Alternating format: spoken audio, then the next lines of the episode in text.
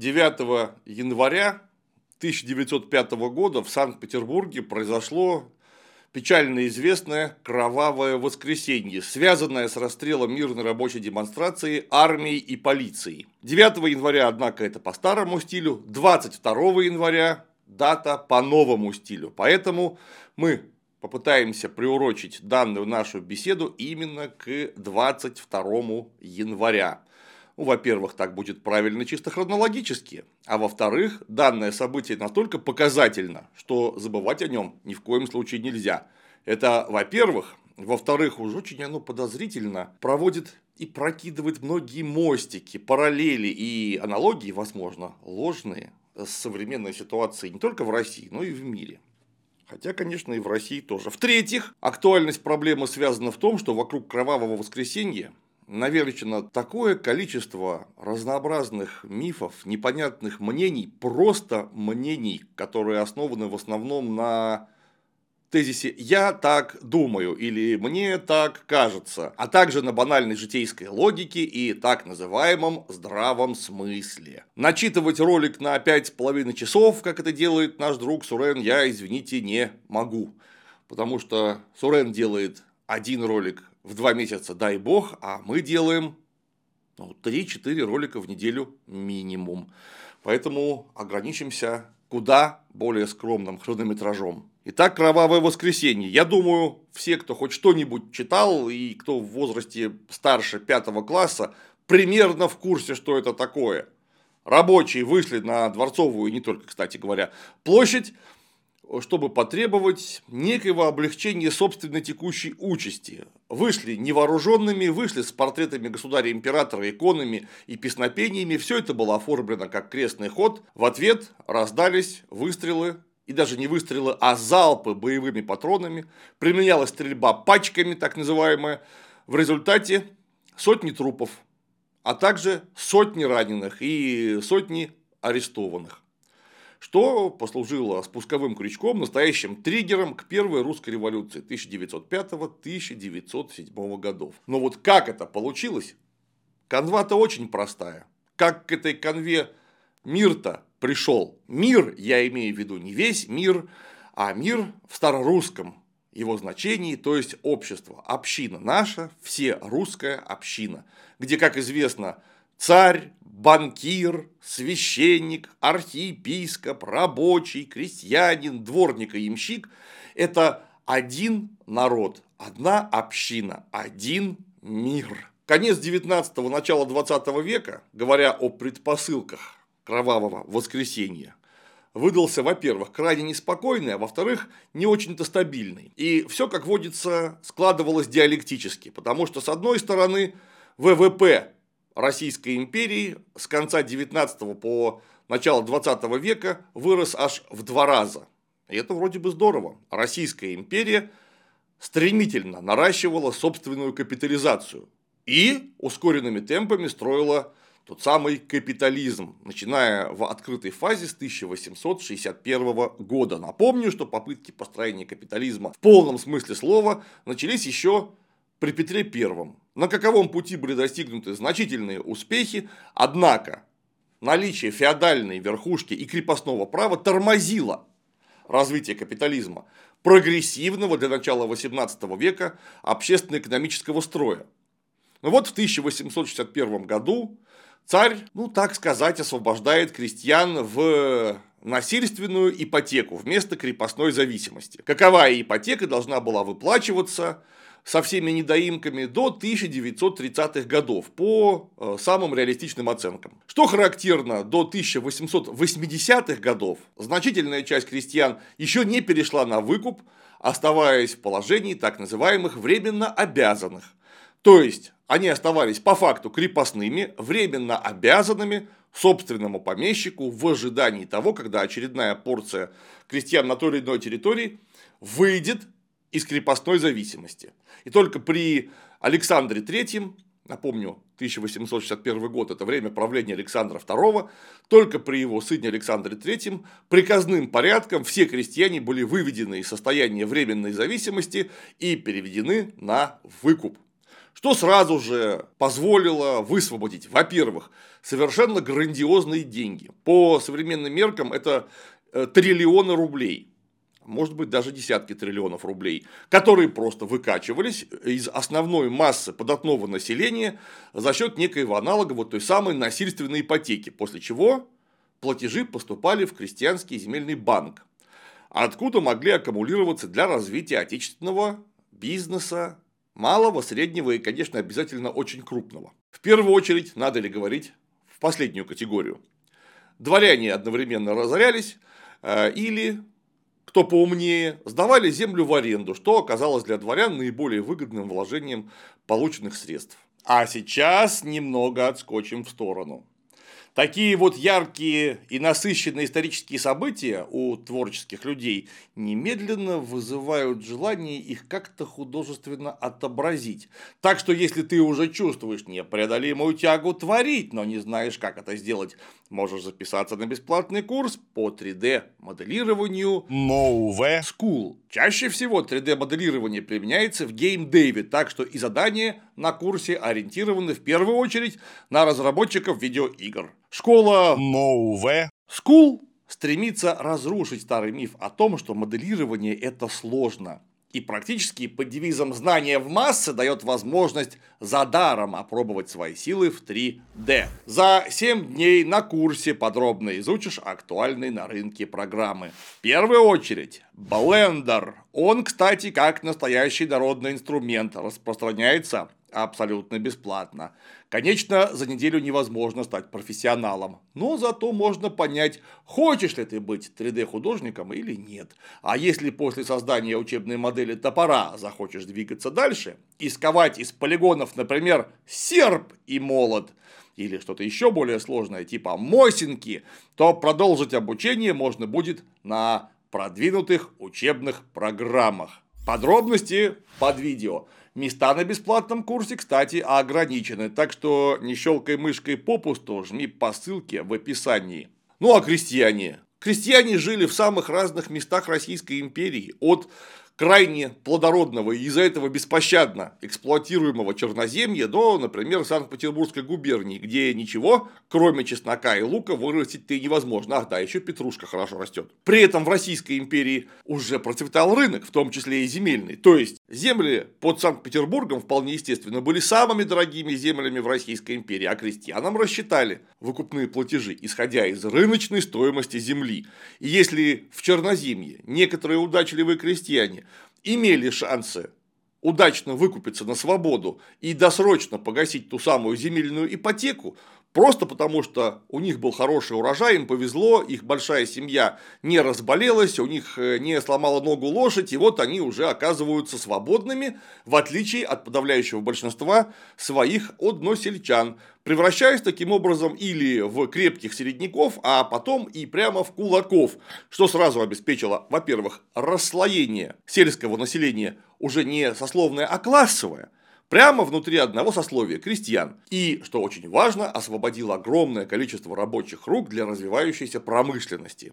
И вот крестьяне массово оказались на заводах, да и количество самих заводов начинает расти. Тут, конечно, нужно заметить, что и заводы, и все более и более расстраивающаяся логистика, железные дороги, трамваи, конки и прочее, прочее. Российской империи, что объективно требовало развития капитализма. Вот все начиная с фабрично-заводских предприятий, заканчивая финансовым сектором, могло развиваться только в одном случае – если в Российскую империю текли иностранные инвестиции, потому что даже из полинских сумм, которые изымались из собственного податного населения, основной его массы, то есть крестьян, напомню, это более 85% на состояние конца 19 века. Вот всех этих сумм не хватало для ускоренного построения собственного капитализма.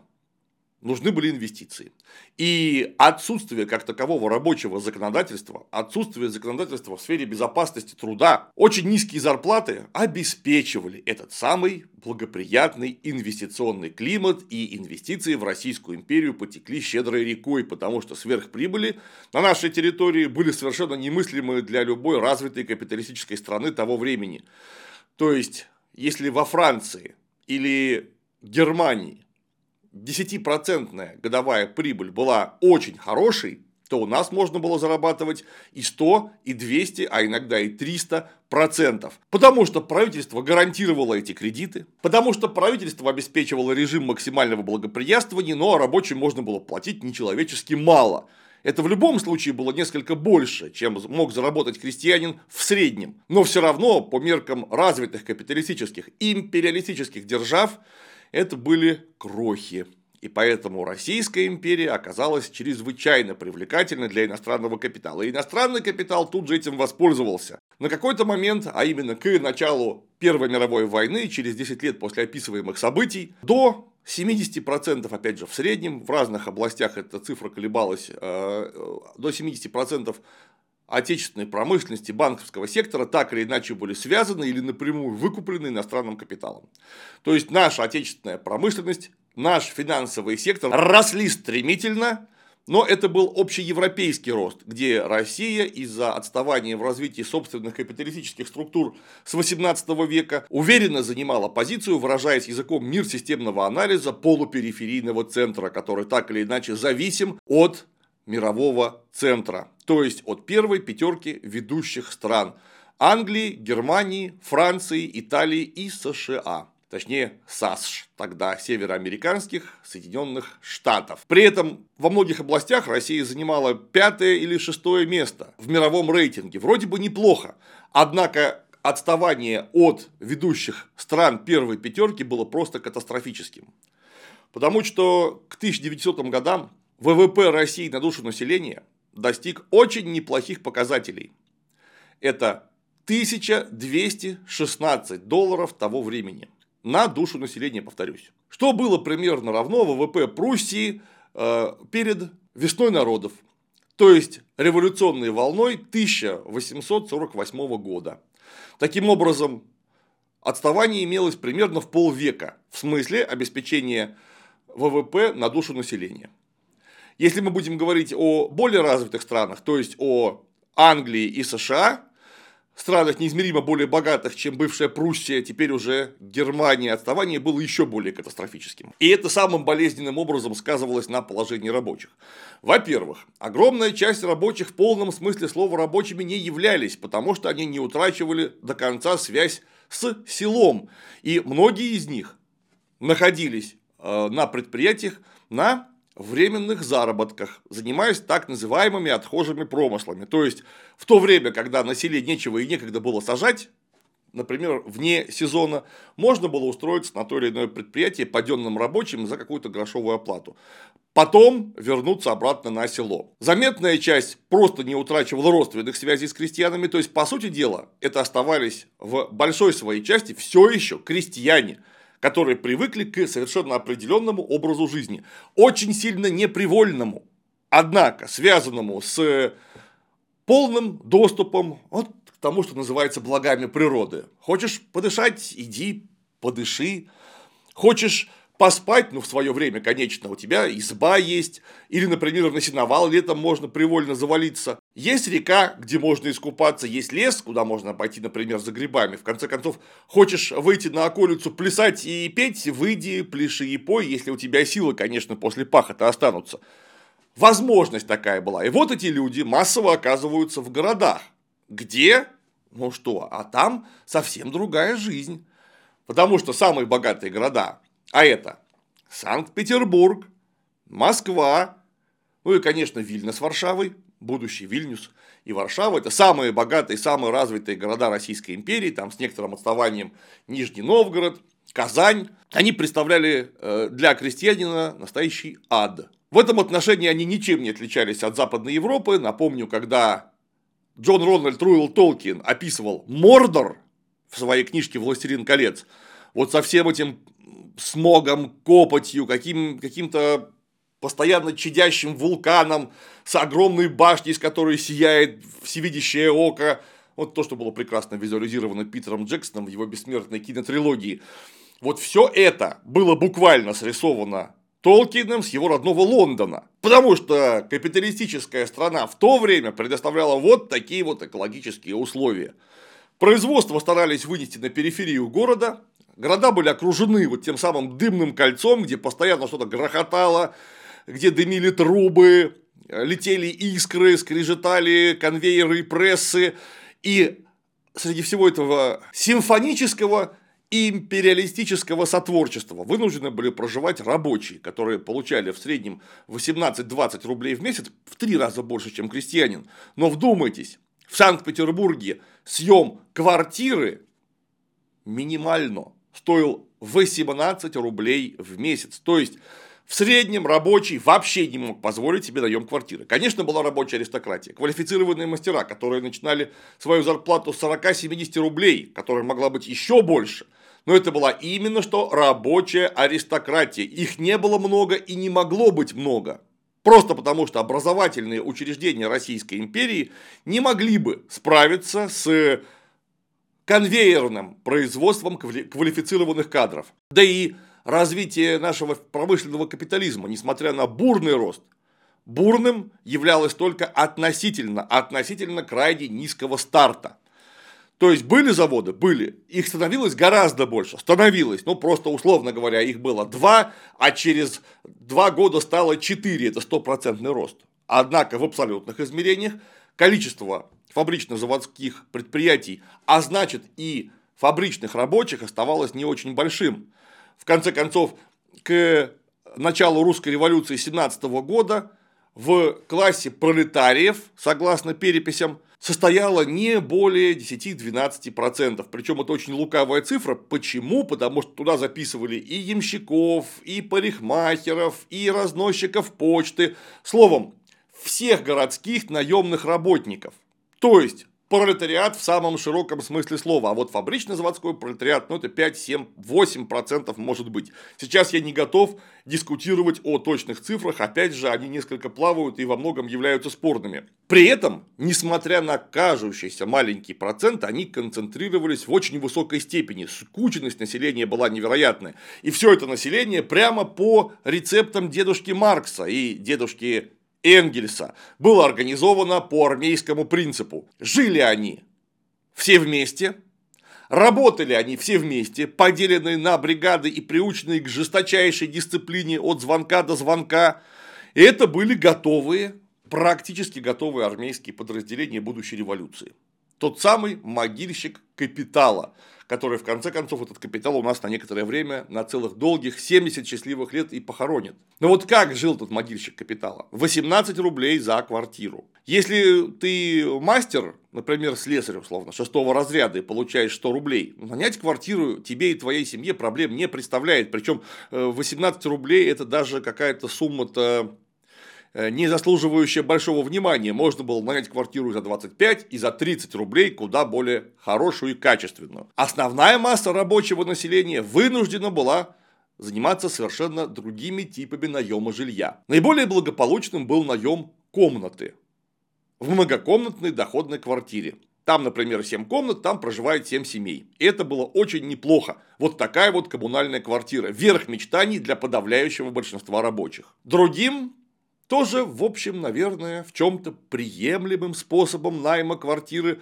был наем угла, когда в одной комнате проживало несколько семей, то есть от двух и более, занимая тот или иной угол, отгораживая шторочками и ширмочками от своих соседей. Напомню, в основном там жил не рабочий, а рабочий и его семья, то есть жена и один-два, сколько там наплодили детей. Ну и худшим из этого среднего варианта найма был наем койки.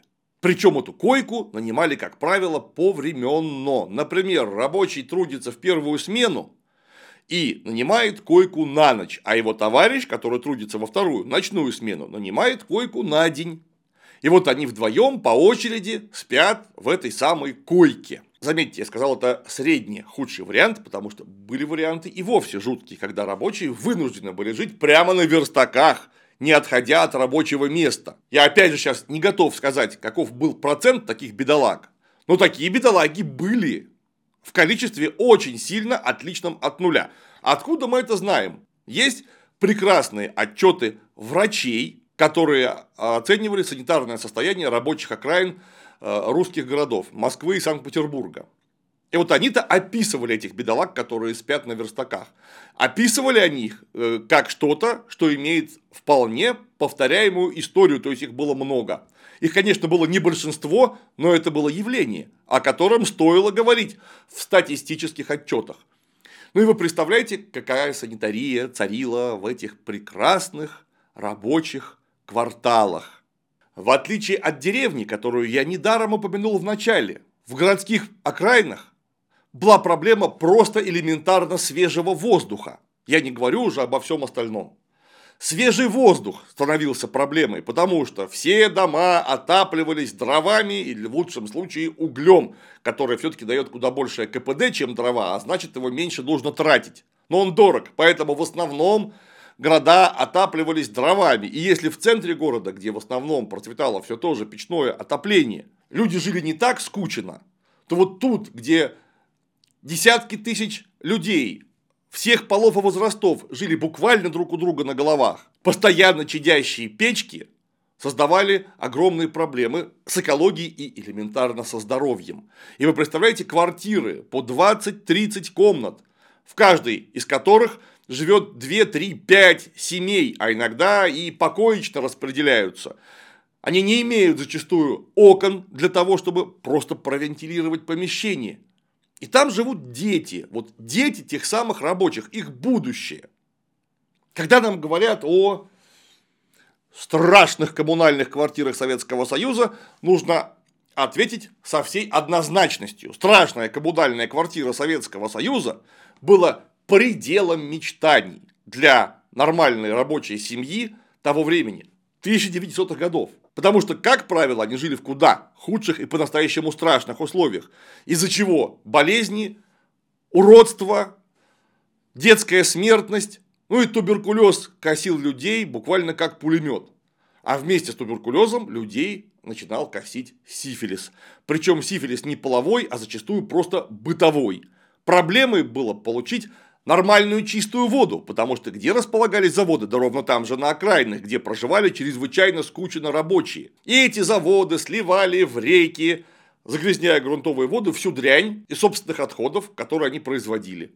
Не сильно заморачиваясь какими-то очистными сооружениями и так далее и тому подобное. Что опять же отражено в сухих и скупых и от этого максимально страшных отчетах российских врачей того времени. Ссылочки мы прикрепим. Сможете ознакомиться. Ну а рабочее законодательство по факту или вообще отсутствовало, или находилось в крайне зачаточном состоянии. То есть был заводской фюрер, который говорил, что нам нужно работать сегодня 16 часов. И рабочие вынуждены были пахать 16 часов. Нормальным был 12-часовой рабочий день. То есть это была вообще норма, которая воспринималась как нечто как нечто естественное. Ну и, конечно, был налажен правильный капиталистический ход. То есть, мастера штрафовали за любую провинность. Иногда на штрафы уходило до половины зарплаты. Вылететь с работы можно было вот так вот, по щелчку пальца, без всякого предупреждения. Рабочего вызывали к мастеру, мастер выдавал ему расчет за остаток месяца, после чего рабочий был совершенно свободен. И мог, как нам тут сообщали недавно, так как вас легко уволить, вам очень легко устроиться на работу. Это все для вашего блага. Вот для вашего блага можно было остаться без куска хлеба посреди города на 1, 2, 3. Чем, конечно же, хозяева фабрик, заводов и пароходов, ну, прямо скажем, от души пользовались.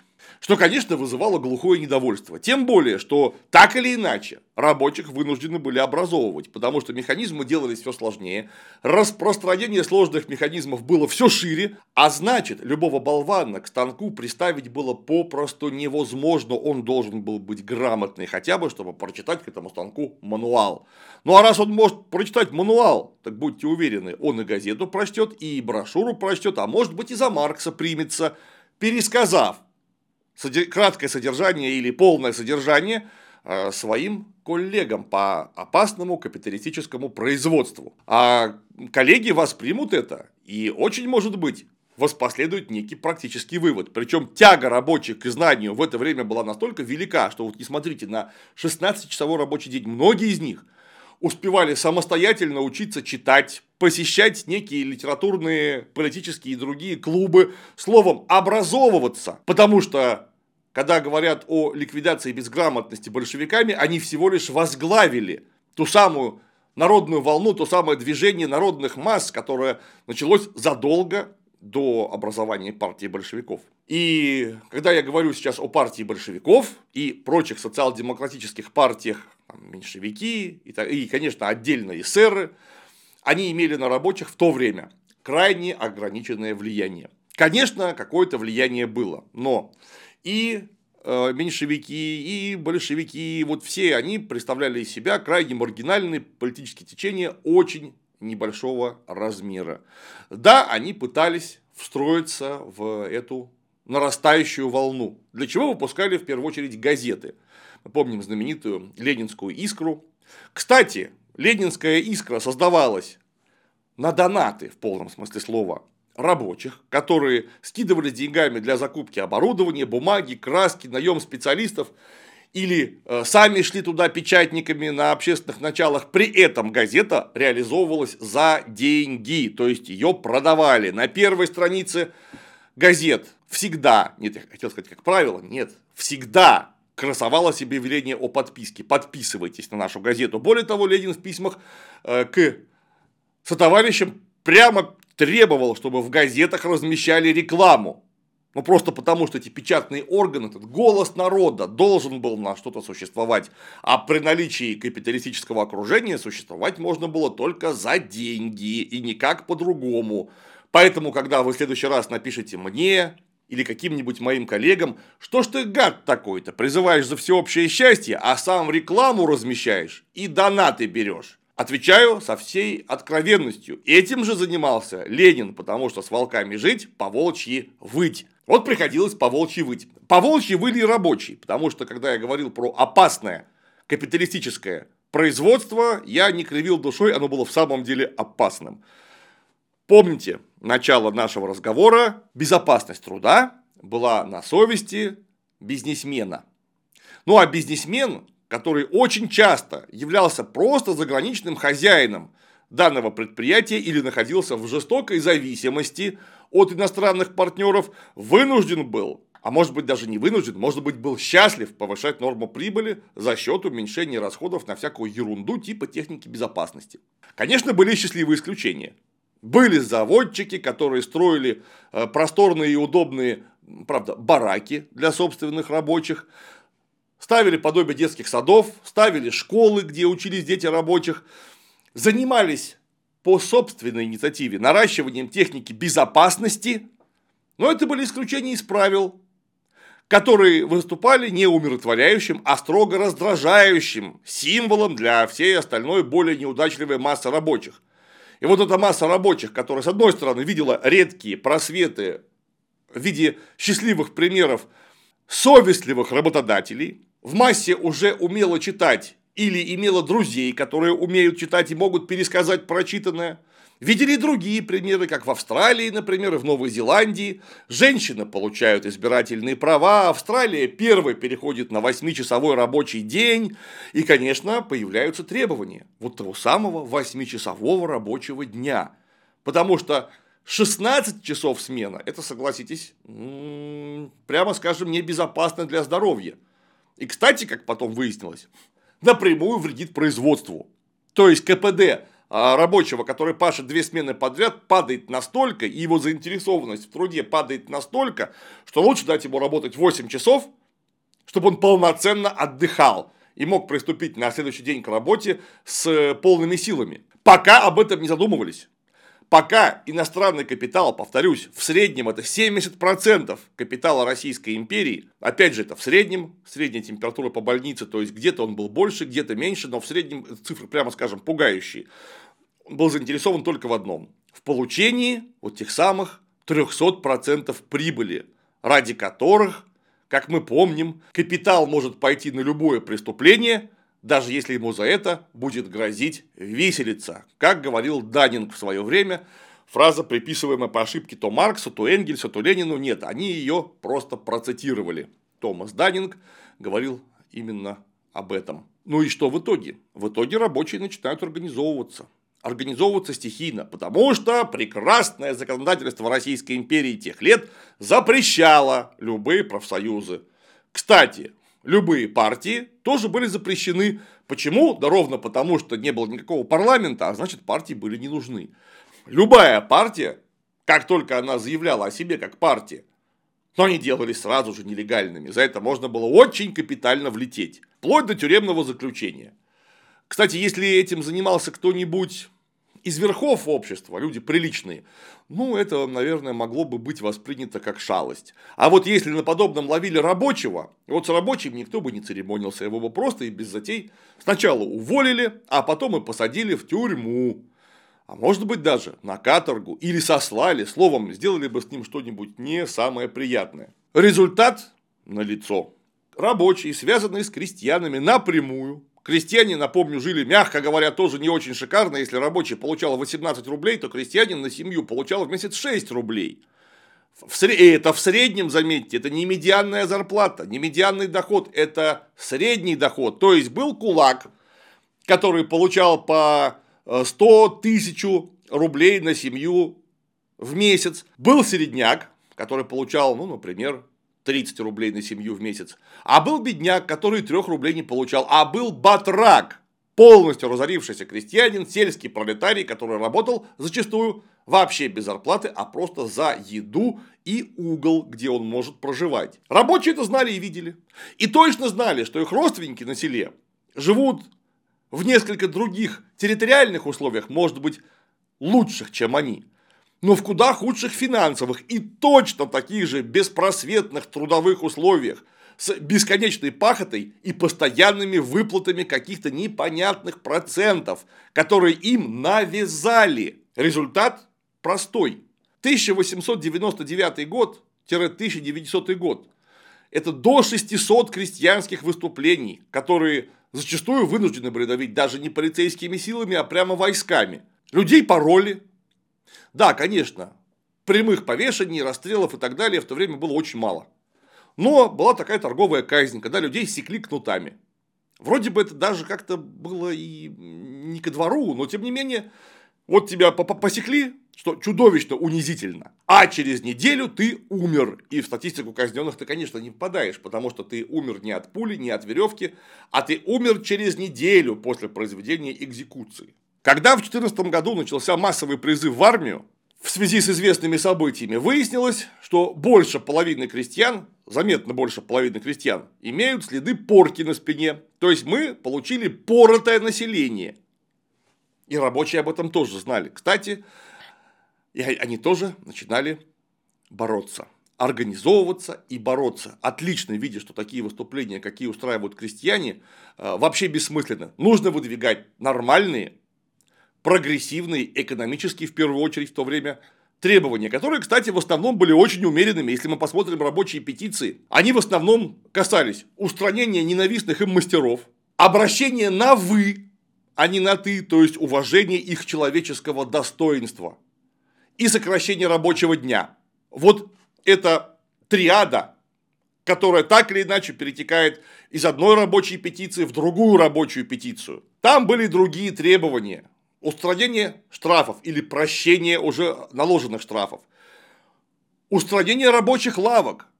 Это еще один инструмент эксплуатации, когда вам вот те самые 18 рублей в среднем, о которых я и говорил, выдавали на руки лишь частично, например, наполовину, и другую половину выдавали купонами, которые ты мог реализовать только в заводской лавке, для того, чтобы купить там что-то нужное тебе. Конечно же, по задранным в 10, 15, 40, 50 процентов ценам относительно общерыночных. Только к общерыночным ценам ты и подобраться-то не мог, потому что купон имел хоть какое-то значение только в заводской лавке. Полная оплата труда деньгами, устранение штрафов или постановка штрафов под общий рабочий контроль.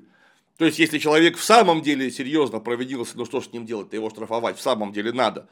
Но если это только кажется, что он провинился, или просто мастеру так захотелось. Вот рабочий должен иметь влияние на подобное решение. Согласимся, сейчас такого рода требования не кажутся чрезмерными. Хотя что-то я, пожалуй, загнул. через пару-тройку лет, я думаю, они уже покажутся вполне э, своевременными, потому что мы напрямую катимся в Россию, которую мы когда-то потеряли. Ну, то есть, чтобы у нас было все примерно так же.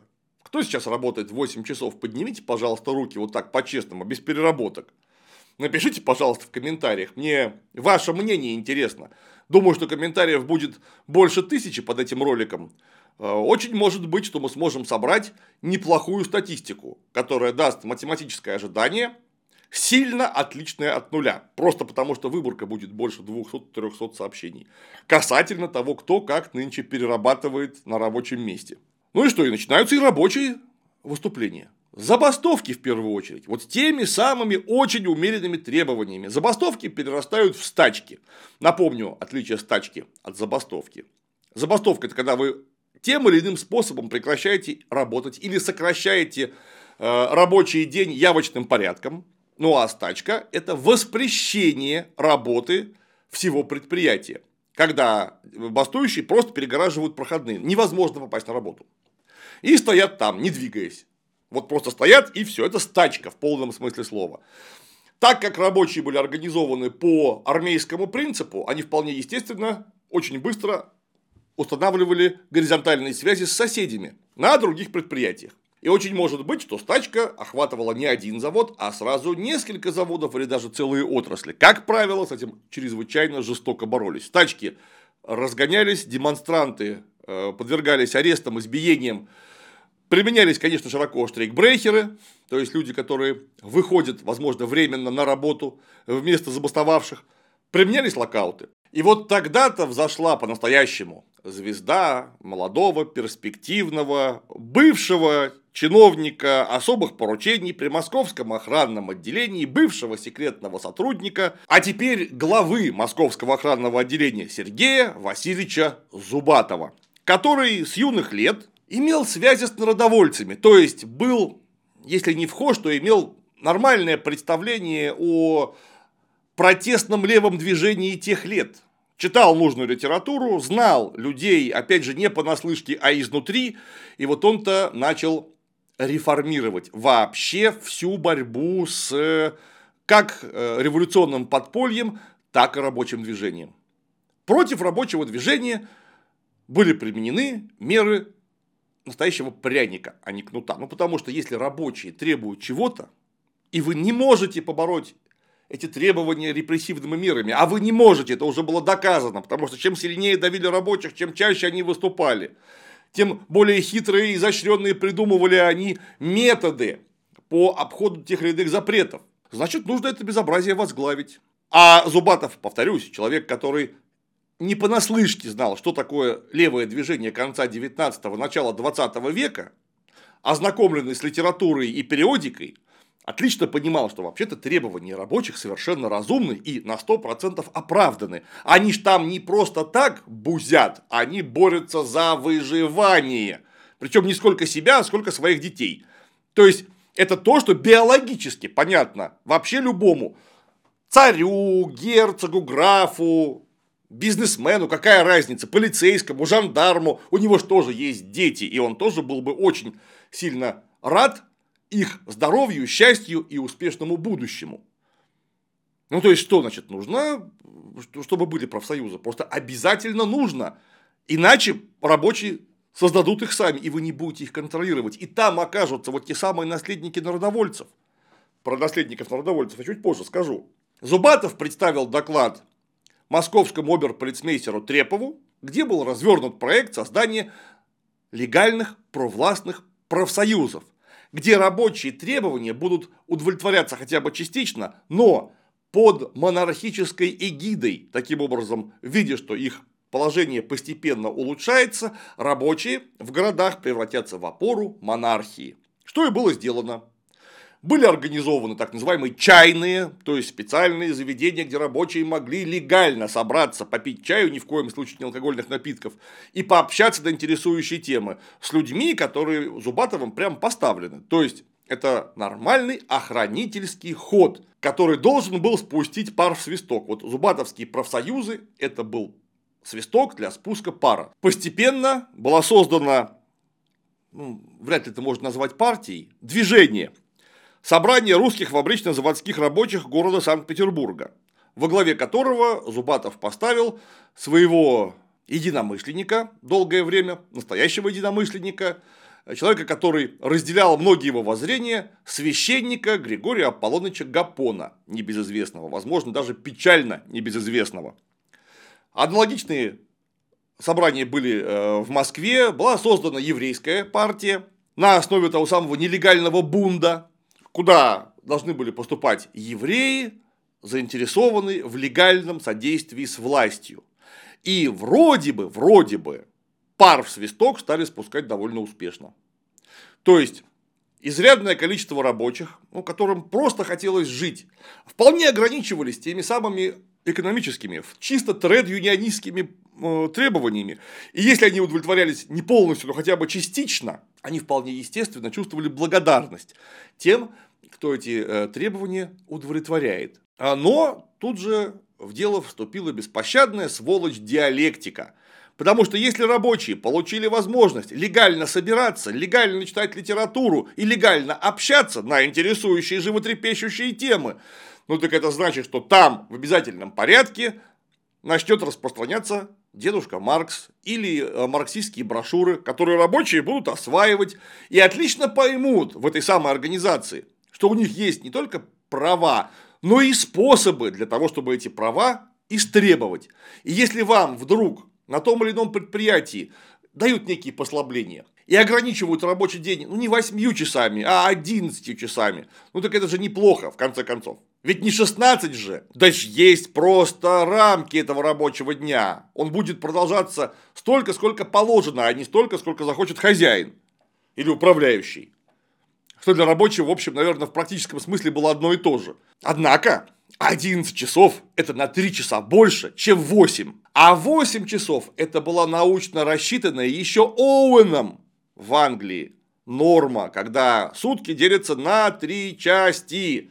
Одна часть для работы, одна часть для отдыха, саморазвития, образования, общения с семьей и одна часть для 8-часового здорового сна. Это вообще максимум того, что человек имеет право работать. Это 8 часов. А 11 они откусывают или 3 часа от сна, или 3 часа от отдыха и общения с семьей. Это минус 3 часа твоего свободного времени. Но если власть уже пошла на уступки, так нужно додавить. Тем более нас много, рабочие впервые обнаружили, насколько их много и насколько их больше, чем их работодателей.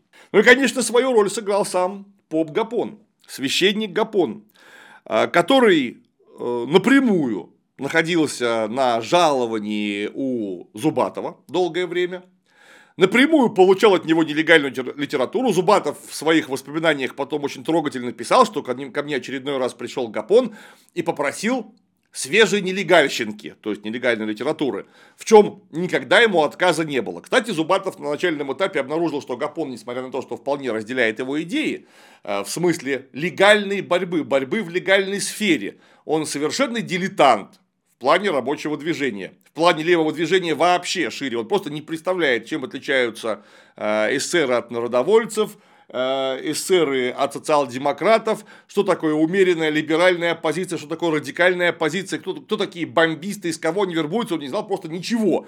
И Зубатову пришлось его тренировать. А он-то как раз разбирался в вопросе крепко. И так или иначе Гапона себе на голову натренировал. И что же делают работодатели? Им абсолютно все равно. Работодатели – это неправильное слово. Работа-взятели. Работодатель – это рабочий. Он свою работу дает работовзятелю. Сирич – бизнесмену. Бизнесмену все равно, э, что там происходит в смысле политических движений. Насколько это выгодно государству, э, насколько выгодно парирование революционного движения таким способом. Он видит угрозу норме прибыли, а то и прямо падение нормы прибыли. То есть приходится вдруг тратится на каких-то рабочих, про которых вчера думали натурально как про природный ресурс. То есть один умрет, сверзавшись там с вышки какой-нибудь, ну и слава богу, есть другой, безработных полно. То есть норма прибыль-то падать не должна ни в коем случае. А тут не только угроза падению, а прямо зачастую падение.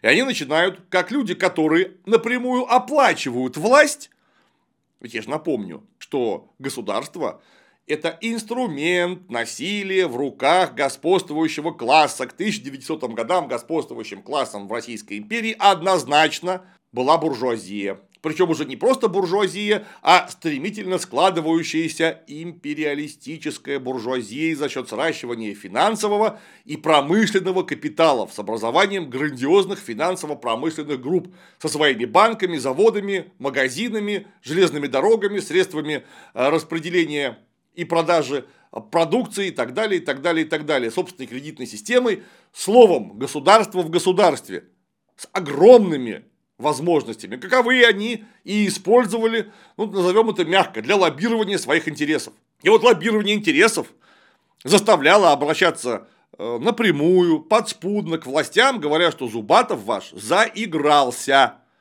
Потому что как-то он странно спускает пар в этот их свисток, потому что оно, конечно, возможно, свистит, э, но у меня-то норма прибыли падает прямо сейчас. Я не знаю, что вы там придумали про какую-то революцию.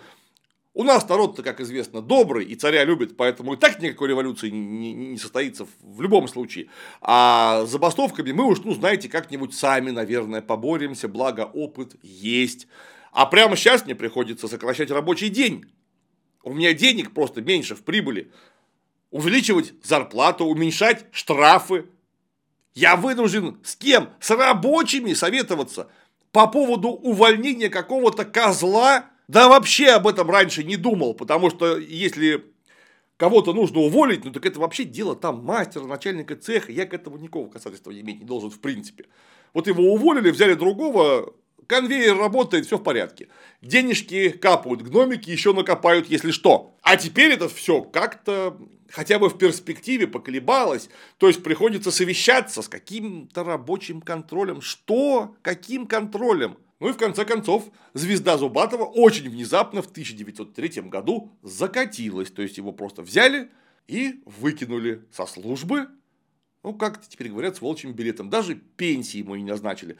Правда, в конце концов, на должность министра внутренних дел пришел Петр Дмитриевич Святополк Мирский, которого царь лично благословил на то, чтобы, э, с одной стороны, побороть левое движение, побороть революционный подъем, а с другой стороны, он точно знал либеральные настроения самого Петра Дмитриевича, который, с одной стороны, должен был закрутить гайки, а с другой стороны, он, он эти же гайки напрямую откручивал.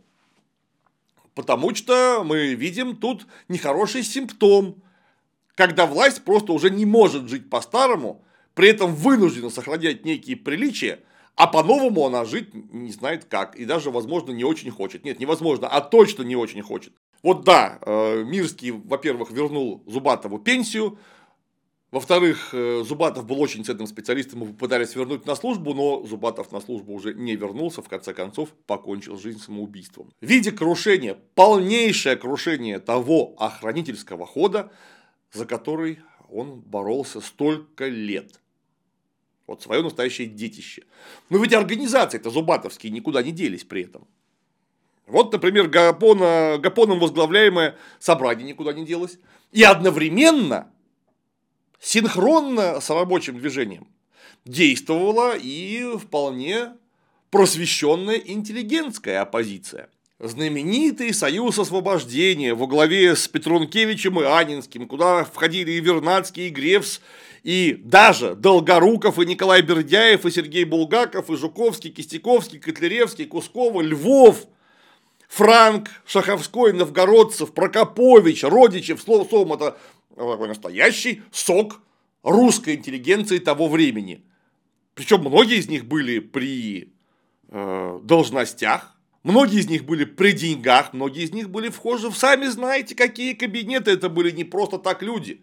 И вот они в Швейцарии, потому что в России это нельзя было делать, проводят учредительное собрание в 1903 году и образуется Союз освобождения. А в это время тогда еще живой и здравствующий начальник Зубатова, Вячеслав Константинович Плеви, министр внутренних дел Российской империи, в общении с военным министром генералом Куропаткиным произнес ту самую знаковую фразу, очень симптоматичную и ныне крайне печально известную.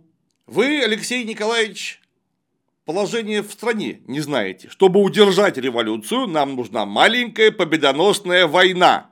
Судя по всему, он так вольно цитировал госсекретаря США Джона Хея, который что-то подобное говорил Теодору Рузвельту в 1898 году, упоминая, правда, маленькую блестящую войну. С кем же должна была быть маленькая победоносная или маленькая блестящая в исполнении Российской империи? Ну, вполне очевидно для всех, кто интересуется вопросом, что в это время у нас назревал конфликт с Японией. Стремительнейшим образом назревал конфликт. И это должно было закончиться ну, только одним – войной.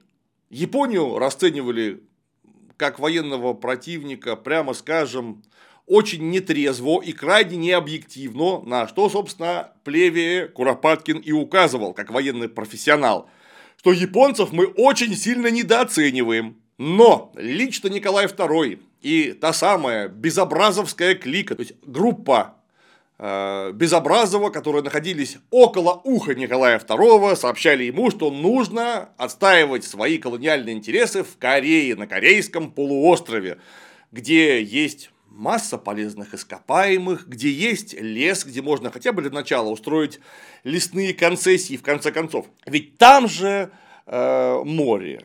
Там, когда мы в конце концов аннексируем всю Корею, мы сможем наладить торговлю, Тихоокеанскую и не только. Оттуда можно будет воздействовать на Китай. С Китаем же совсем недавно была вот та самая война, подавление восстания Хитуани и русские, э, то есть боксерского восстания. Русские войска заняли Маньчжурию, которую должны были очистить к 1902 году, но не очистили, они там остались, потому что, опять же, во властных кругах на полном серьезе муссировался проект так называемой Желтороссии, то есть окончательного включения Маньчжурии, то есть части суверенной Китайской империи в состав России. Для чего неплохо было бы, конечно, аннексировать и Корею заодно. Однако на Корею еще 16 века претендовала Япония. И вот Япония с которой у России были самые теплые дружественные отношения. Например, русские э, крейсера прямо чинились в японских военно-морских базах. Проходили там плановый ремонт, косметический ремонт, им чистили днища, там отдыхали русские моряки во время плавания и так далее и тому подобное. Вот у нас в Японии горшки стали биться один за другим, потому что Япония вдруг почувствовала, что огромный западный сосед наступает ей на пятки. И сейчас не просто наступит на пятки, а вообще заберет то, на что Япония претендует. А Япония, как растущий империалистический хищник, находящийся на острове с очень бедными природными ресурсами, всегда была критически зависима от ресурсного поступления со стороны из колоний или потенциальных колоний, или хотя бы сфер экономического интереса. Корея была очень нужна японскому империализму. Ну и, конечно же, в 1904 году начинается война к каковой Российская империя, давайте говорить откровенно, Японию напрямую вынудила. Потому что Корея нам, по большому счету, была не очень-то нужна. Мы не знали, что делать со своей территорией. А Корея, которая находилась на другом конце географии, еще и была крайне трудно транспортно доступна. Напомню, что весь Дальний Восток висел на узенькой и крайне ненадежной ниточки свежепостроенного Транссиба с очень легкими рельсами, которые не могли выдерживать тяжелых составов, э, ненадежными э, насыпь, насыпями, отсутствием круга Байкальской железной дороги, то есть нужно было на паромах на какой-то момент через Байкал переправлять э, составы железнодорожные. В общем, не очень понятно было, а что делать с Кореей? Это нужно было только вполне конкретному империалистическому кружку, который оказался около уха императора. И император, кстати, лично поучаствовал в концессии деньгами. Поэтому эта инициатива была зряшная, глупая, политически невыверенная, основанная на крайне радужных представлениях о мощи японского оружия и логистических способностях Российской империи. То есть одни катастрофически недооценивались, а другие катастрофически переоценивались. Вот началась война. Просто потому, что японцы не могли ждать, когда Российская империя перебросит на Дальний Восток критическое количество боевых кораблей. которые просто сделают невозможным любое сопротивление. Японцы вынуждены были начать войну и по частям разгромить сначала русскую армию, потом русский флот, взять в конце концов Порт-Артур. Но что такое 904 год для внутреннего состояния России? А это же война. Запрещение любых собраний, митингов, акций, забастовок, чего угодно. И вот тогда Союз освобождения идет на беспрецедентный по хитрости и нахальству шаг. Да, нельзя митинги, но вы разве можете запретить приличным людям ходить в рестораны? Нет, не можете. Ну и тогда члены Союза освобождения объявляли банкет, снимали какой-нибудь крупный ресторан, и в ресторане за кружечкой шампанского общались на животрепещущие темы зачитывали речи, читали прокламации, составляли петиции, то есть, вроде бы не нарушая закон, они обходили те самые запрещения. И, конечно, об этом знали все. Об этом знали власти, ничего не могли поделать.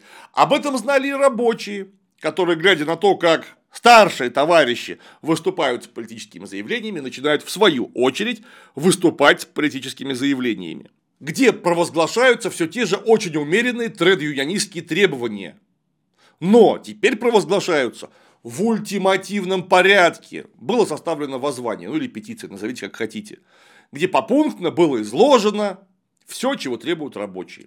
И движение это стало концентрироваться вокруг папа Гапона.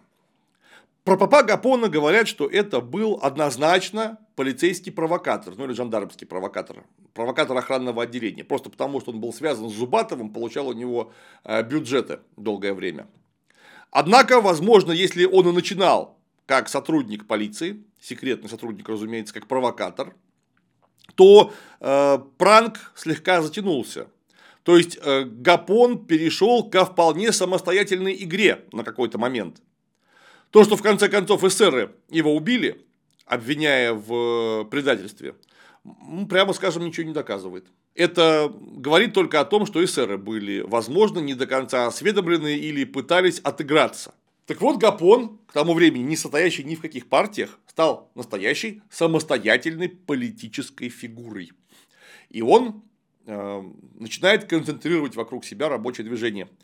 Вокруг вот того самого э, собрания, которое э, изначально было создано по инициативе Зубатова одновременно на внутриполитическое состояние Российской империи пытаются воздействовать, естественно, японцы.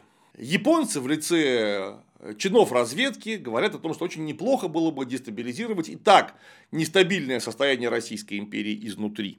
Э, очень долго официальные круги империи отказываются вообще рассматривать такого рода возможность, но просто потому, что если это вскроется, и вскроется японский след, потом будет до конца жизни не отмыться, а это люди все-таки были в то время да, вполне по-самурайски настроенные, то есть победа любой ценой, но они были настроены именно по-самурайски, то есть победа должна быть военная.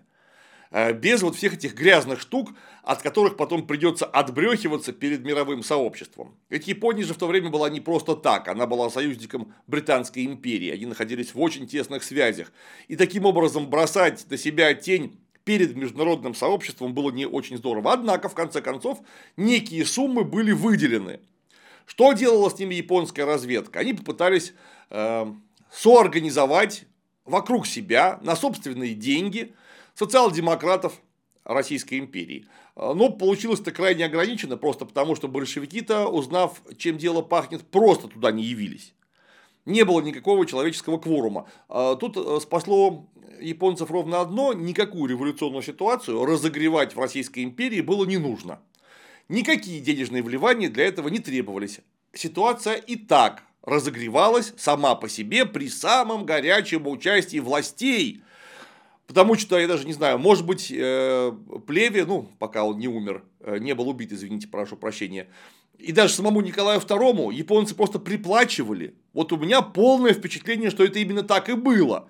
Потому что никакие усилия японской разведки по разложению российского тыла не могли бы привести к настолько чудовищным последствиям, каковым э, привели действия власть придержащих. То есть, это не японцы раскачивали лодку, хотя они, конечно, были счастливы от этой самой раскачки. Это наши власти раскачивали лодку в собственном тылу в ходе ведущейся войны. Но война разворачивалась, как мы помним, не блестяще. Русская сухопутная армия не выиграла ни одного сражения вообще. Порт Артур, в конце концов, был блокирован, и э, перспективы его удержания были более чем туманными. Ну а на восток устремилась Тихоокеанская эскадра во главе с адмиралом Рожественским и адмиралом Небогатовым, которые начали свой долгий путь к чудовищному цусимскому поражению. Но до этого оставалось еще некоторое время. Ну а военное положение в Санкт-Петербурге, до конца закрученные гайки, невозможность бороться за свои права легально вообще никак, превратили столицу, да и вообще Россию, в настоящую пороховую бочку, к которой уже был подведен фитиль и он должен был почему-то рвануть. И вот в декабре 1904 года на Путиловском заводе уволили четырех рабочих. Мастер э, древо э, мастерской э, Тетявкин, такая у него смешная фамилия, дал расчет четырем рабочим Уколову, Серега Уколов, это мой друг из Москвы, привет, Серега, э, Уколову, Субботину, Сергудину и Федорову. А все четверо давным-давно состояли в собрании русских фабрично-заводских рабочих. Рабочие вполне естественно обратились в заводской комитет с вопросом, а почему нас уволили? Им сказали, слушайте, дорогие рабочие, вы что к нам-то обращаетесь? Вы в каком-то там Гапоновском собрании были, вот к ним и обращайтесь, пускай они вам помогут, мы тут ни при чем. А рабочие взяли и обратились э, в Нарвское отделение собрания, где они состояли восприняв вот то самое «идите, обращайтесь в собрание», не как глумеж, каковым он и являлся, а как э, призыв к действию. Ну и вот тогда э, собрался актив вместе с Гапоном, и Гапон сказал, что это настоящий челлендж. Мы должны реагировать. И в 27 декабря уже в Василиостровском отделении собрания начинается э, внеочередное, Сирич, экстренное заседание кружка или актива, как хотите, так и называйте. Было оно очень большое, собрали по 10 человек из всех 11 отделений собрания. И была принята резолюция, где было сказано, что в России существуют ненормальные отношения труда и капитала, что ярко проявлено не просто в отношении мастеров к рабочим, но и в конкретном случае с увольнением четырех рабочих без предъявления каких-либо обоснованных обвинений. И тогда послали депутацию, прошу прощения, аж три депутации. Во-первых, на Путиловский завод к директору Смирнову послали депутатов к старшему фабричному инспектору Чижову и, чтобы не мелочиться, к Санкт-Петербургскому градоначальнику генералу Ивану Александровичу Фулону, кстати, личному другу Зубатова, они очень тесно и тепло общались долгое время. Да, и он был знаком с Гапоном. Всем троим, и Фулону, и Чижову, и Смирнову было письменно показано и из устно рассказано, что вот эта ситуация должна быть однозначно в одностороннем порядке изменена. Ну а трое, а, прошу прощения, четверо виновников торжества должны быть немедленно восстановлены на работе.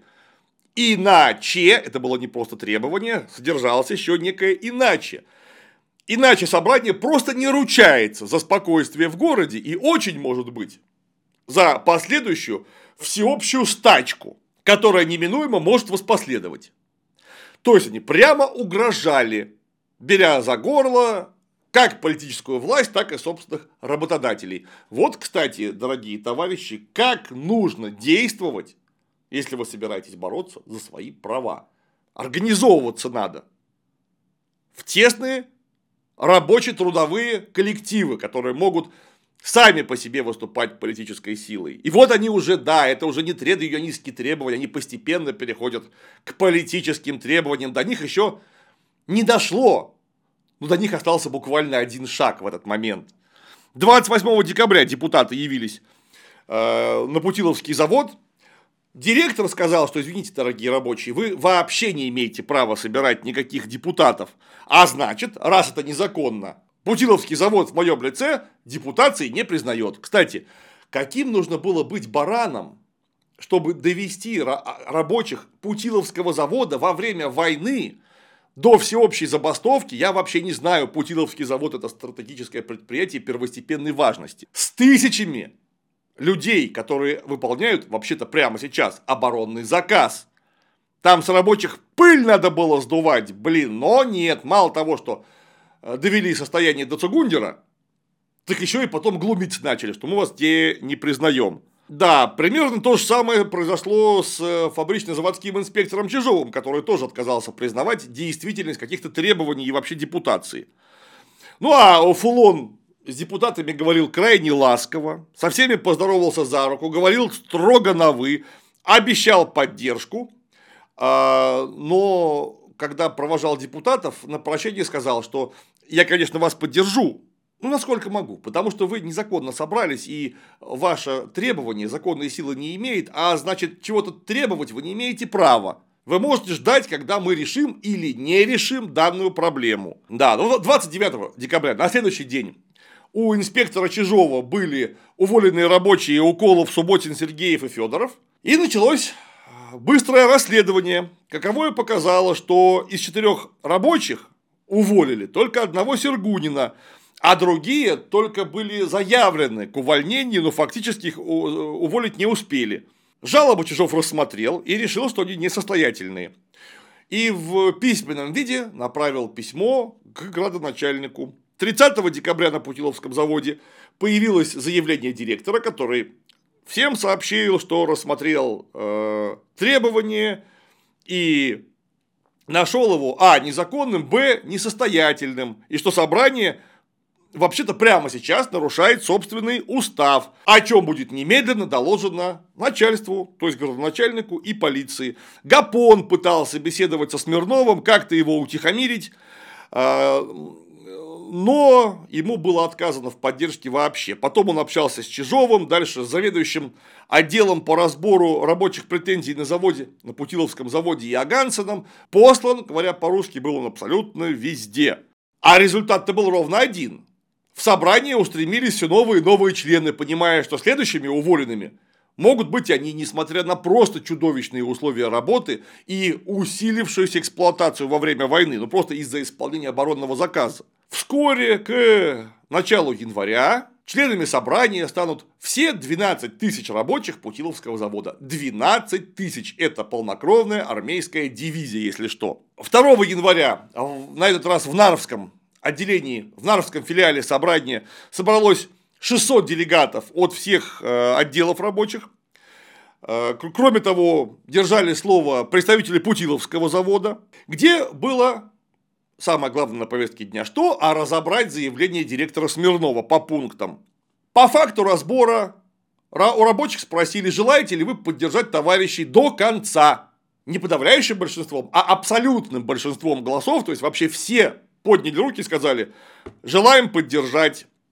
И тогда 3 января было предложено в одностороннем порядке поднять завод на забастовку и одновременно направить делегата вообще во все заводы, где есть хоть какие-то связи, чтобы все рабочие поддержали четырех уволенных. Причем забастовку решили проводить до конца. И вот 3 января, это был понедельник, Путиловский завод встал Повторяюсь, прямо во время войны, в ходе исполнения гособоронзаказа, все 12 тысяч рабочих были доведены до такого состояния, что они просто все не вышли на работу. Вербовать штрихбрейхеров было не из кого, а потому что ушли с работы вообще все. Да, там остались мастера, да и то не все, кстати, прорабы, начальники цехов тоже, кстати, не все, включая рабочую аристократию, все поднялись на забастовку. Это было ну, всеобщее явление всеобщее явление, с которым невозможно было бороться. 12 500 человек, если быть точным, там не все все-таки состояли в собрании, но все поддержали забастовку. А, Причем две с половиной тысячи человек отправились к рабочей конторе и стали требовать директора Смирнова. Требовали уволить мастера Тетявкина, немедленно восстановить на работе а, всех уволенных час Рабочие э, кричали, директор э, не соглашался, доказывал, что они неправильно все делают. А рабочие кричали, что вам один мастер дороже 12 с половиной тысяч человек вообще-то, прямо сейчас. Что, э, к чему вы вообще нас подталкиваете. Поп Гапон обратился к рабочим. Это была не толпа ни в коем случае, это были именно организованные по бригадно рабочие, где он, во-первых, поблагодарил их за всеобщую поддержку и благословил на стачку и вот 4 января на Путиловском заводе продолжается э, стачка. Около тысячи штрейхбрейкеров попытались нанять на стороне, э, подкупить неких рабочих из, собственно, путиловцев. и э, приставить их к станкам, чтобы хоть как-то продолжить работу. Но 12,5 тысяч человек встали перед проходными и не пустили стрейбрехеров на завод. Э, Еще раз зачитали петицию из 12 пунктов, где первым было установление в одностороннем порядке 8-часового рабочего дня.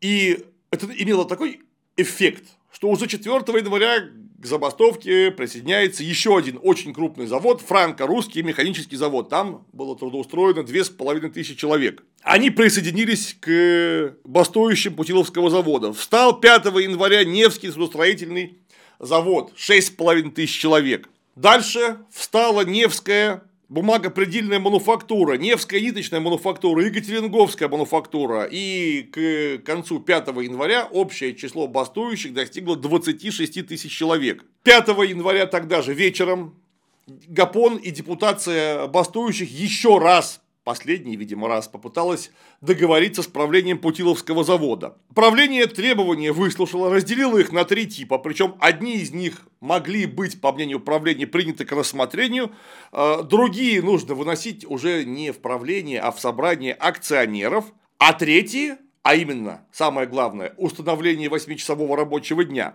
находится в ведении Министерства финансов. То есть они сами такое решать якобы не имеют права. Ну и, конечно, соглашение добиться не удалось.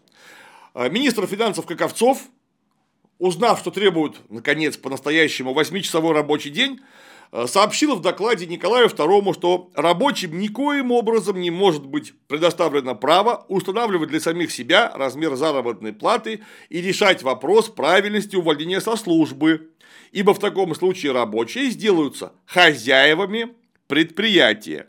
Э, император с докладом ознакомился, с докладом ознакомились и э, высшие полицейские чины, которые просто стали элементарно бояться, что вот эта, эта стачка сейчас перекинется на весь остальной город, а потом и на другие города России. Ну и тогда, поняв, что ничего не получается, э, 5 января Гапон прибывает в Нарвский отдел собрания, в штаб забастовки, действующий штаб забастовки, и выдвинул идею, что есть последняя надежда легально добиться своих прав, а именно обратиться с личной петицией к государю-императору. Собрание поддержало такого рода резолюцию, и все поклялись, что организованно, мирно выйдут на площадь и останутся на своих местах или умрут. То есть вот до того довели людей. Причем там же вполне естественно оказались и эсеры, представители партии эсеров, напомню, чрезвычайно опасных людей, которые к тому времени уже успели убить и московского градоначальника, и министра внутренних дел Плевии, и еще очень много кого. У, а, да, и, конечно, меньшевики. Меньшевики, у которых, и у социал-демократов стали спрашивать, вы вообще с нами или нет. А социал-демократы стали говорить, а вы-то что, собираетесь, дорогие рабочие, делать? Вот вашу идею не удовлетворят. Что вы будете делать? И тогда якобы провокатор Гапон говорит, а вот тогда можете разворачивать ваши красные знамена, и мы устроим революцию. Потому что нас будет минимум 150 тысяч человек. Мы выйдем на площадь, потребуем своих законных прав, если их не удовлетворят наши требования, мы можем устроить революцию прямо скажем, для провокатора далеко идущие речи. Однако, вера в то, что царь сможет своим личным указом, увидев бедствия народные, удовлетворить эти требования, была э, чрезвычайно велика. Прямо чрезвычайно велика. Конечно, на всякий случай, понимая, что э, дело пахнет керосином, Гапон попросил у эсеров оружие чтобы хоть какие-то рабочие отряды были вооружены. Эсеры обещали револьверы, винтовки и бомбы, но, это запомните, пожалуйста, ни одна бомба, ни одна винтовка, ни один револьвер эсерами предоставлены не были. Меньшевики вообще не имели своей боевой организации, и поэтому рабочая демонстрация была абсолютно безоружной. Почему я об этом так уверенно говорю? То есть, ну, э, допустим, у эсеров э, оружие выпросить не удалось, а может быть, сами рабочие были вооружены. Ну, в конце концов. Чтобы рабочих вооружить, рабочие в самом деле вооружились к концу кровавого воскресенья частично, нужно было массово ограбить оружейные магазины. Массово. Распространение огнестрельного оружия, ручного или охотничьего ли, э, на руках у населения, у основной массы рабочего населения тогда не было. Почему? Да потому что револьвер Смита и Вессона в это время стоил 26 рублей. 26. В самом лучшем случае 22 рубля. Это больше месячной зарплаты. Винтовка Маузера стоила 60-70 рублей. То есть купить винтовку, о, вы что, это мог только себе позволить какой-то очень титулованный рабочий. Представитель рабочей аристократии, прямо скажем.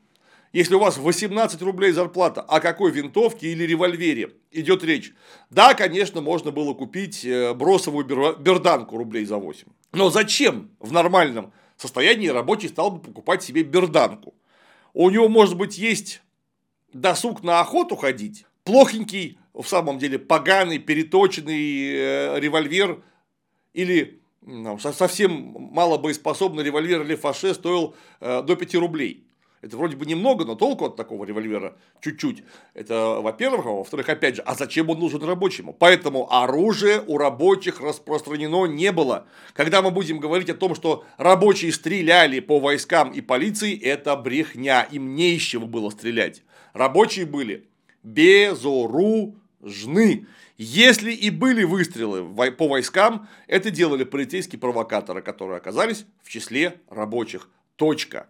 Тем не менее, Стачка нарастала. Петиция из 12 пунктов была составлена. Э, да, первое, конечно, это 8-часовой рабочий день. Второе – рабочий контроль над увольнениями, штрафами э, и так далее. И резюме было такое. Вот, государь, наши главные нужды, с которыми мы пришли к тебе. Повели и поклянись исполнить их, и ты сделаешь Россию счастливой и славной, а имя твое запечатлеешь в сердцах наших и потомков на вечные времена. А не повелишь и не отзовешься на мольбу нашу, мы умрем здесь, на этой площади, перед твоим дворцом. Нам некуда больше идти, и незачем, у нас только два пути, или к свободе и счастью, или в могилу. Пусть наша жизнь будет жертвой для истрадавшейся России. Нам не жаль этой жертвы, и мы охотно приносим ее. Петиция составлена, нужно собирать подписи. 6-7 января в отделениях собрания идет сбор подписей э, и чтение петиции, разумеется. Гапон ездит по всем филиалам, как говорят, к 8 числу он был совершенно полностью измотан, э, практически не спал. Рабочие обещали стоять насмерть за свои права, клялись перед Святым Крестом. Ну и в Нарвском отделении Гапон сказал буквально следующее. Вот, товарищи, я стою за ваши интересы, а что я за это получу? Темную карету от ваших врагов. И в ответ рабочие обещали его защищать, говоря, разобьем мы карету и за тебя заступимся, и тебя не выдадим. И вот прямо с 6 числа около Гапона постоянно дежурит рабочая охрана, причем очень многочисленная, круглые сутки, и у его квартиры, сопровождая его по улицам. Гапона приказывают арестовать. Санкт-Петербургский начальник полиции получает приказ арестовать Гапона и спускает приказ нижним чинам, а нижние чины на местах отвечают, что арестовать его можно только после штурма, в ходе которого будет убито не менее 10 человек. Мы просто на это не готовы. И нижние чины, несмотря на прямой приказ, отказываются арестовать Гапона. 7 января петиция расходится по множеству предприятий Санкт-Петербурга. И забастовка превращается во всеобщую. Если посчитать вообще все заводы, которые э, вышли на забастовку, кроме Путиловского, Франко-Русского, Невского, Механического, Невской ниточной мануфактуры, Екатеринговского, трубочного завода военного ведомства на Васильевском острове, э, бумагопредельной мануфактуры, электромеханического завода Гейслера и других, других, других, других, то мы сможем посчитать, что по самым скромным оценкам Э, было 87 926 бастующих, то есть около 88 тысяч человек одновременно прекратили работу. Причем, заметьте, и это однозначный совершенно факт, влияние эсеров, меньшевиков и любых других революционных партий на это движение было абсолютно минимальным и исчезающе малым. Да, конечно, около Гапона находился СССР будущий убийца Гапона Петр Моисеевич Рутенберг, который разрабатывал план силового противодействия, если таковое вообще понадобится. говоря, где нужно строить баррикады, показывая прямо на карте, где находятся оружейные магазины, которые можно будет разгромить и быстро вооружиться. Но опять же, все это не рассматривалось на тот момент как, как э, рабочий вариант развития событий. Это была подлинная самоорганизация рабочего класса. Не меньшевики, не эсеры, просто не успели их организовать и не смогли бы организовать. Ну, как минимум, эсеры были э, партией крестьянской в первую очередь, а отнюдь не рабочей. У них были очень слабые связи с рабочим с рабочими. Сначала, да, власти, конечно, следили за нарастанием забастовки довольно спокойно, а вот 8 числа уже было экстренное совещание, в Санкт-Петербург начали вводить войска. Стали поднимать в ружье гвардейские части, начиная с лейб-гвардии, стали поднимать казаков, перевели э, гарнизон и полицию на усиленное несение службы. И вот утром 9 января со всех рабочих районов, напомню, это окраины, которые стекались с окраин к центру, начинают движение очень многолюдные колонны. Причем это, да, все бастующие, но, как мы понимаем, бастующие с семьями. Это во-первых, а во-вторых, любая толпа, тем более не толпа, а организованная колонна, которая движется в каком-то направлении, неизбежно привлекает к себе зевак, кто-то с кем-то зацепится языками, позовет своих друзей, и к, к центру города приближается от 140 до 150 тысяч человек. Просто так в центр, конечно, пройти было невозможно. На мостах и на шоссе стояли заставы, которым был отдан приказ не пускать рабочих в центр города. Однако в множестве мест начальство этих застав сказало, мы имеем приказ не пускать вас на мост, но про лед реки Невы нам никто ничего не говорил, после чего рабочие по льду Невы переходят, эти, обходят заставы и оказываются в центре города. Всего в войсках, это еще Бонч Бруевич посчитал, было 22 278 человек. На подкрепление из губернии прислали 8 550 человек. То есть всего около 31 тысячи пехоты и кавалерии. И 10 тысяч полиции и прочей охраны, которая также была поднята на подавление э, перспективных беспорядков. То есть 40 тысяч вооруженных, обученных, организованных людей против 150-тысячной безоружной рабочей толпы. Повторюсь, во главе с лейб-гвардией Преображенским, лейб-гвардией Семеновскими полками, то есть это супер элита армии, которая вместо того, чтобы громить японцев на сопках Баньчжурии, почему-то сидела в столице. Вот это тоже интересный вопрос. Солдатушки, бравые ребятушки. Около 11.30 утра рабочая колонна приблизилась к Нарвским триумфальным воротам, около нынешней станции метро Нарвская. Там их э, ожидал эскадрон конных гренадер и роты 93-го Иркутского пехотного полка. Был отдан приказ, и гренадеры ударили в шашки на толпу. Есть рапорт, якобы из толпы дважды выстрелили по солдатам, и трое солдат получили э, удары э, палками. Кстати говоря, одного взводного выбили из седла и сделали ему сотрясение мозга, ударив, чем бы вы думали, настоящим оружием пролетариата, а именно выносным крестом. Напомню, Поп Гапон благословил стачку и благословил шествие, превратив шествие в настоящий крестный ход. Это был именно религиозный крестный ход. Эскадрон разогнал толпу, рассеял, по крайней мере, не разогнал толпу, конечно, рассеял первые ее шеренги, и э, тогда раздался сигнальный рожок, и роты Иркутского пехотного полка открыли огонь на поражение, без предупредительных выстрелов. И сразу же с первого залпа на землю упало до 40 человек. Гапон уцелел чисто чудом, потому что он шел впереди всех. Опять же, довольно странное поведение для провокатора. Э, он не должен был выжить, его должны были прямо там обязательно убить. Спас его СССР Рутенберг, который просто вытащил его из-под огня, из-под копыт конницы. Дальше его э, спрятали на конспиративной квартире, в дальнейшем он прятался вообще на квартире у великого писателя Максима Горького.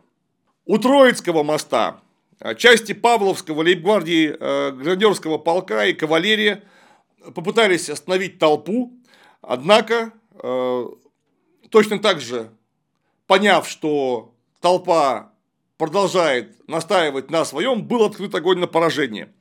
Кроме того, когда толпа побежала, Вслед им бросили Улан, и вот Улан это, кстати говоря, в отличие от конных гренадер около Нарвских ворот, применили шашки не плашмя, как дубинки, а остриями и лезвиями, то есть принялись рубить и колоть толпу. А также, естественно, топтать конями. Эту колонну просто рассеяли и э, разогнали. Э, на Шлиссельбургском тракте остановили Колпинскую колонну казачьей сотни и, и э, пехотой. Точно так же на Васильевском острове произошел расстрел на Среднем проспекте, э, где выступили в тяжелом весе бойцы лейб-гвардии Преображенского полка. Одного из двух первых регулярных пехотных полков Российской империи, который создал лично Петр I. Те самые потешные лихие, прославившиеся под Нарвой во время бесконечных русско-турецких войн, во время войны 1812 года, те самые, которые пели в своем гордом гимне «Знают турки нас и шведы, им про нас известен свет», на сражение, на победы нас с собой сам царь ведет. И вот сам царь, конечно, не лично, Николай II сбежал в Гатчину в это время на всякий случай, во дворце его не было. Сам царь повел их убивать собственных безоружных сограждан. Боевую, армейскую, сверхэлитную, великолепно обученную и вооруженную часть. Это увидел салонный художник Серов, можно сказать, звезда русской живописи – которому это настолько сломало шаблон, что он потом про Преображенцев нарисовал замечательную картину «Солдатушки, браво, ребятушки». И, в общем, наверное, никогда больше не мог всерьез относиться к э, речам охранительского толка, которые широко звучали в тех самых салонах, куда был Серов вполне вхож. Полностью разогнать 150 тысяч человек, как мы понимаем, очень тяжело и, прямо скажем, это требует времени. И вот тогда-то, после того, как были понесены первые массовые жертвы, а счет жертвам шел реально на сотни, рабочие построили первые баррикады. И именно тогда впервые над баррикадами э, взвился боевой красный флаг.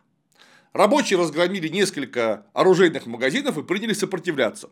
Несколько часов пришлось э, выкуривать сражающихся рабочих с улиц. Там, опять же, шансов не было у рабочих никаких, потому что, ну что такое оружейный магазин? Да, там можно было в то время абсолютно свободно купить револьвер, потому что охотничий магазин продавал огнестрельное оружие вообще. Но сколько будет этих револьверов? И что такое револьверы и даже винтовки в руках людей, которые никогда не знали, как пользоваться этими винтовками в составе подразделений, которые имеют нулевое представление о тактике против регулярных армейских и полицейских частей. Вдумайтесь, за все время этих событий не было убито ни одного солдата и ни одного офицера. Было убито несколько полицейских. Причем двух полицейских убили во время того самого первого залпа иркутского э, полка под Нарвскими воротами. Это был friendly fire. То есть, значительную часть жертв, которые реально понесли органы охраны правопорядка, они понесли сами от себя. Ну и последствия были по-настоящему чудовищными, потому что от этого содрогнулся по-настоящему весь мир, потому что никто не ожидал, что в центре европейской столицы возможны подобные события, то есть с расстрелом мирной рабочей демонстрации – Катковая демонстрация вообще-то? Несколько дней подряд пыталась легально достучаться до э, власть придержащих. И что в итоге? Агентство Reuters сообщило о 4600 убитых. Потом э, эту цифру по горячим следам, повторюсь, не имея возможности хоть что-либо перепроверить, один раз в своих э, работах упомянул Владимир Ильич Ленин. Так как Владимира Ильича Ленина у нас в позднем Советском Союзе сделали иконой, против чего Ленин постоянно и последовательно, кстати, боролся, то не удосужившись проверить другие работы Ленина, цифра 4600 перекочевала даже в большую советскую энциклопедию. Повторюсь, цифра вообще не имеющая никаких э, реальных подтверждений. Правительственный официоз сказал, что да ну ерунда. Убито 130 рабочих, ранено 290. Все как бы, все в порядке. Это то же самое, что было с Ходынкой, где тоже, вроде бы, да, конечно, кого-то потоптали, но гораздо меньше, чем вы думаете. Но даже 130 убитых и 290 раненых рабочих посреди столицы во время мирной демонстрации, о мирном характере которой заранее была оповещена власть, которая выдвигала очень умеренные требования. Но это инцидент, который выходит далеко за рамки человеческого понимания. При том, что реально мы понимаем, что жертв было гораздо больше. Потому что если 40 человек убили под Нарвскими воротами и, и 40 человек застрелили на Среднем проспекте, застрелили и зарубили на Среднем проспекте Васильевского острова, так это уже 80. А ведь стреляли далеко не только там. Стреляли сквозь иконы, стреляли сквозь портреты государя-императора. Это была настоящая бойня, когда по плотным, безоружным, ничем не защищенным толпам полковник Риман, точнее подполковник тогда Риман, будущий э, герой по-настоящему нацистских рейдов зондеркоманд вдоль Московской железной дороги, зондеркоманд, составленных еще из одного прославленного Семеновского полка, а вот он первым отдал приказ стрелять пачками. То есть, когда в винтовку Мосина загоняется 5 патронов, и по готовности солдат производит 5 выстрелов, после чего загоняет вторую пачку и дает еще 5 выстрелов. И вот так вот двигаясь вперед или стоя на месте, шеренги, плотные шеренги, потому что у восставших не было пулеметов, от кого было держаться э, рассеянными цепями, дают невероятную плотность огня, от которого просто невозможно спрятаться. Но мы понимаем, что винтовка Мосина с ее патроном 7,62 на 53 это настолько чудовищно убойное оружие, что оно на вылет пробьет трех человек, которые стоят достаточно плотно. То есть одним патроном можно было убить и ранить сразу ну, минимум двух-трех человек, так как они, повторяюсь, стоят в толпе плотно, мимо них не промахнуться. Ни о каких 130 человеках речи не идет. Конечно, далеко не 4,5 тысячи. К 5 аж из сообщений агентства Reuters. Но я думаю, что общий счет вместе с ранеными и умершими от ран в итоге идет на тысячу и, возможно, за тысячу. Это были настоящие боевые потери из-за применения оружия по мирной демонстрации. Кстати, далеко не первый раз в капиталистической практике. Но все-таки случай уникальный в смысле количества жертв и настолько безумно свирепой реакции властей. Помним, когда было сказано тогда же ровно фраза «холостых залпов не давать, патронов не жалеть». И когда рассказывают, что Николай II в это время был в Гатчине, он был не в курсе. Это тоже наша монархо-хранительская, хотел сказать плохое слово, публика. Подобный тезис постоянно высказывает. Вместе с так называемым историком Мультатули, э, вместе с нашим монархическим олигархом Малафеевым и всеми этими самыми царьградами и радио Радонеж. Друзья из Гатчины в Петербург еще при Александре Третьем был проложен телефон, и при Александре Втором был проложен телеграф. Время передачи информации оттуда до туда – это одна секунда. Дойти до телефона, снять трубку и позвонить. Николай II точно знал, что произойдет, именно поэтому он уехал из Санкт-Петербурга, оставив вместо себя вооруженные части, которые должны были рассеять рабочую демонстрацию которая просила всего лишь 8-часового рабочего дня, чтобы их как собак не выкидывали с работы в одностороннем порядке, вообще не сообразуясь ни с какими рабочими правами. Чтобы ну хоть как-то зажить, хоть как-то. И жизнь была такая, вдумайтесь, что когда рабочие говорили, нам все равно, в гроб или выйти на площадь, так это же была правда, они жили в гробах. И я начал с этого нашу беседу, вот то самое, расстояние, то самое пространство, доступное рабочему, но оно было иногда не больше гроба. И воздуха там было чуть больше, чем в гробу. Зарплаты, условия труда, условия существования, все буквально. Это был настоящий ад. Когда мы говорим, что вот это преувеличивают, были счастливые исключения. Исключения, товарищи, были, а не система.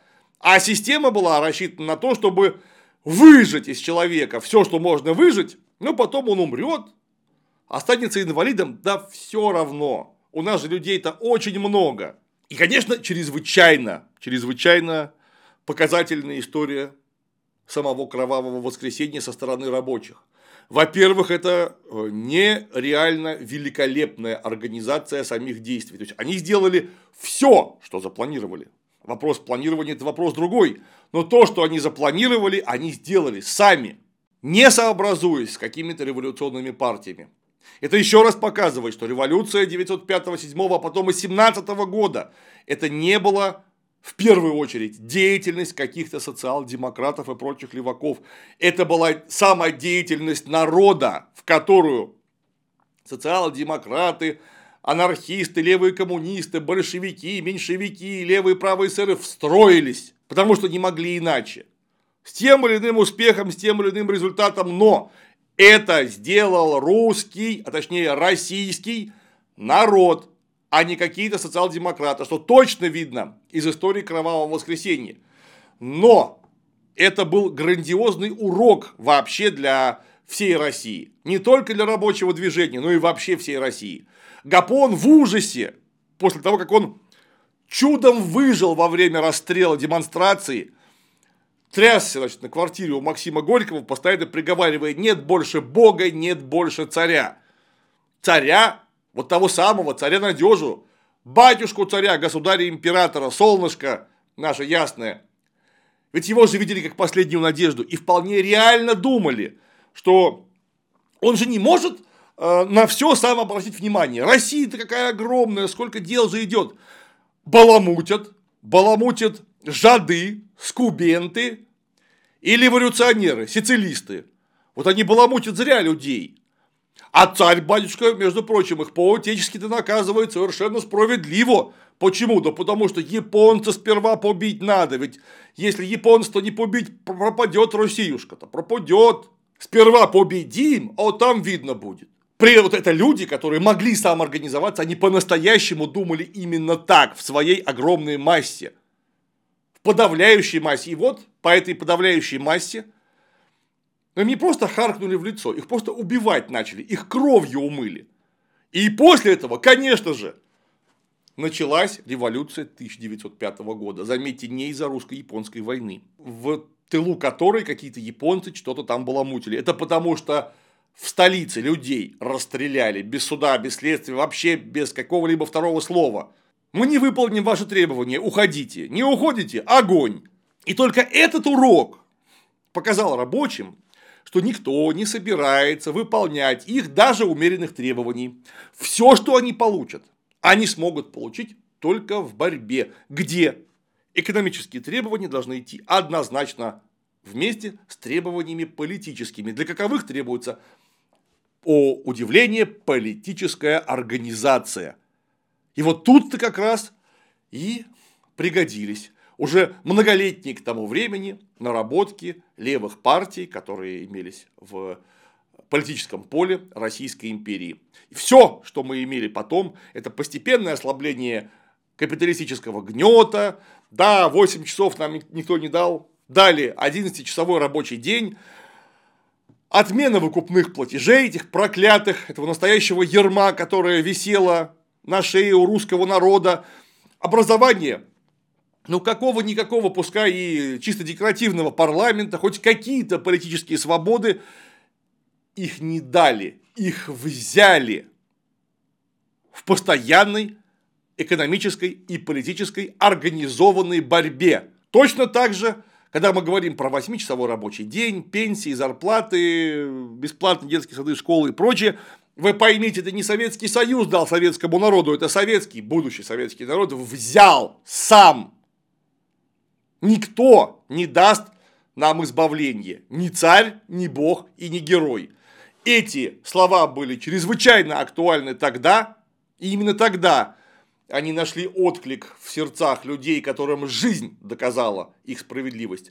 И я так подозреваю, они будут актуальны до тех пор, пока вообще наверху есть паразитический эксплуататорский класс, который давным-давно исчерпал даже призрачную полезность. И опять же, в качестве постскриптума нужно сказать, что кровавое воскресенье является настоящим уроком всем власть придержащим. Людей вот так вот рассматривать нельзя. Я не говорю, что с людьми нельзя так поступать. Это, по-моему, вполне очевидно для любого психически нормального человека. людей нельзя так рассматривать.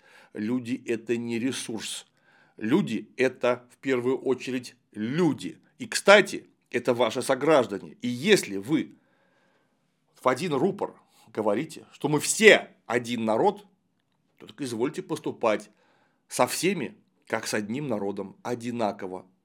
Но так как это невозможно, потому что некоторые звери чуть-чуть ровнее, э, давайте не обманывать сами себя и друг друга. Это не ваш народ, не ваши сограждане. Это податное население, которое должно тянуть иго, смотреть под ноги и не выпендриваться. Кстати, если вас устраивает такое положение, прямо сейчас можете подставить шею, тянуть лямку и не выступать.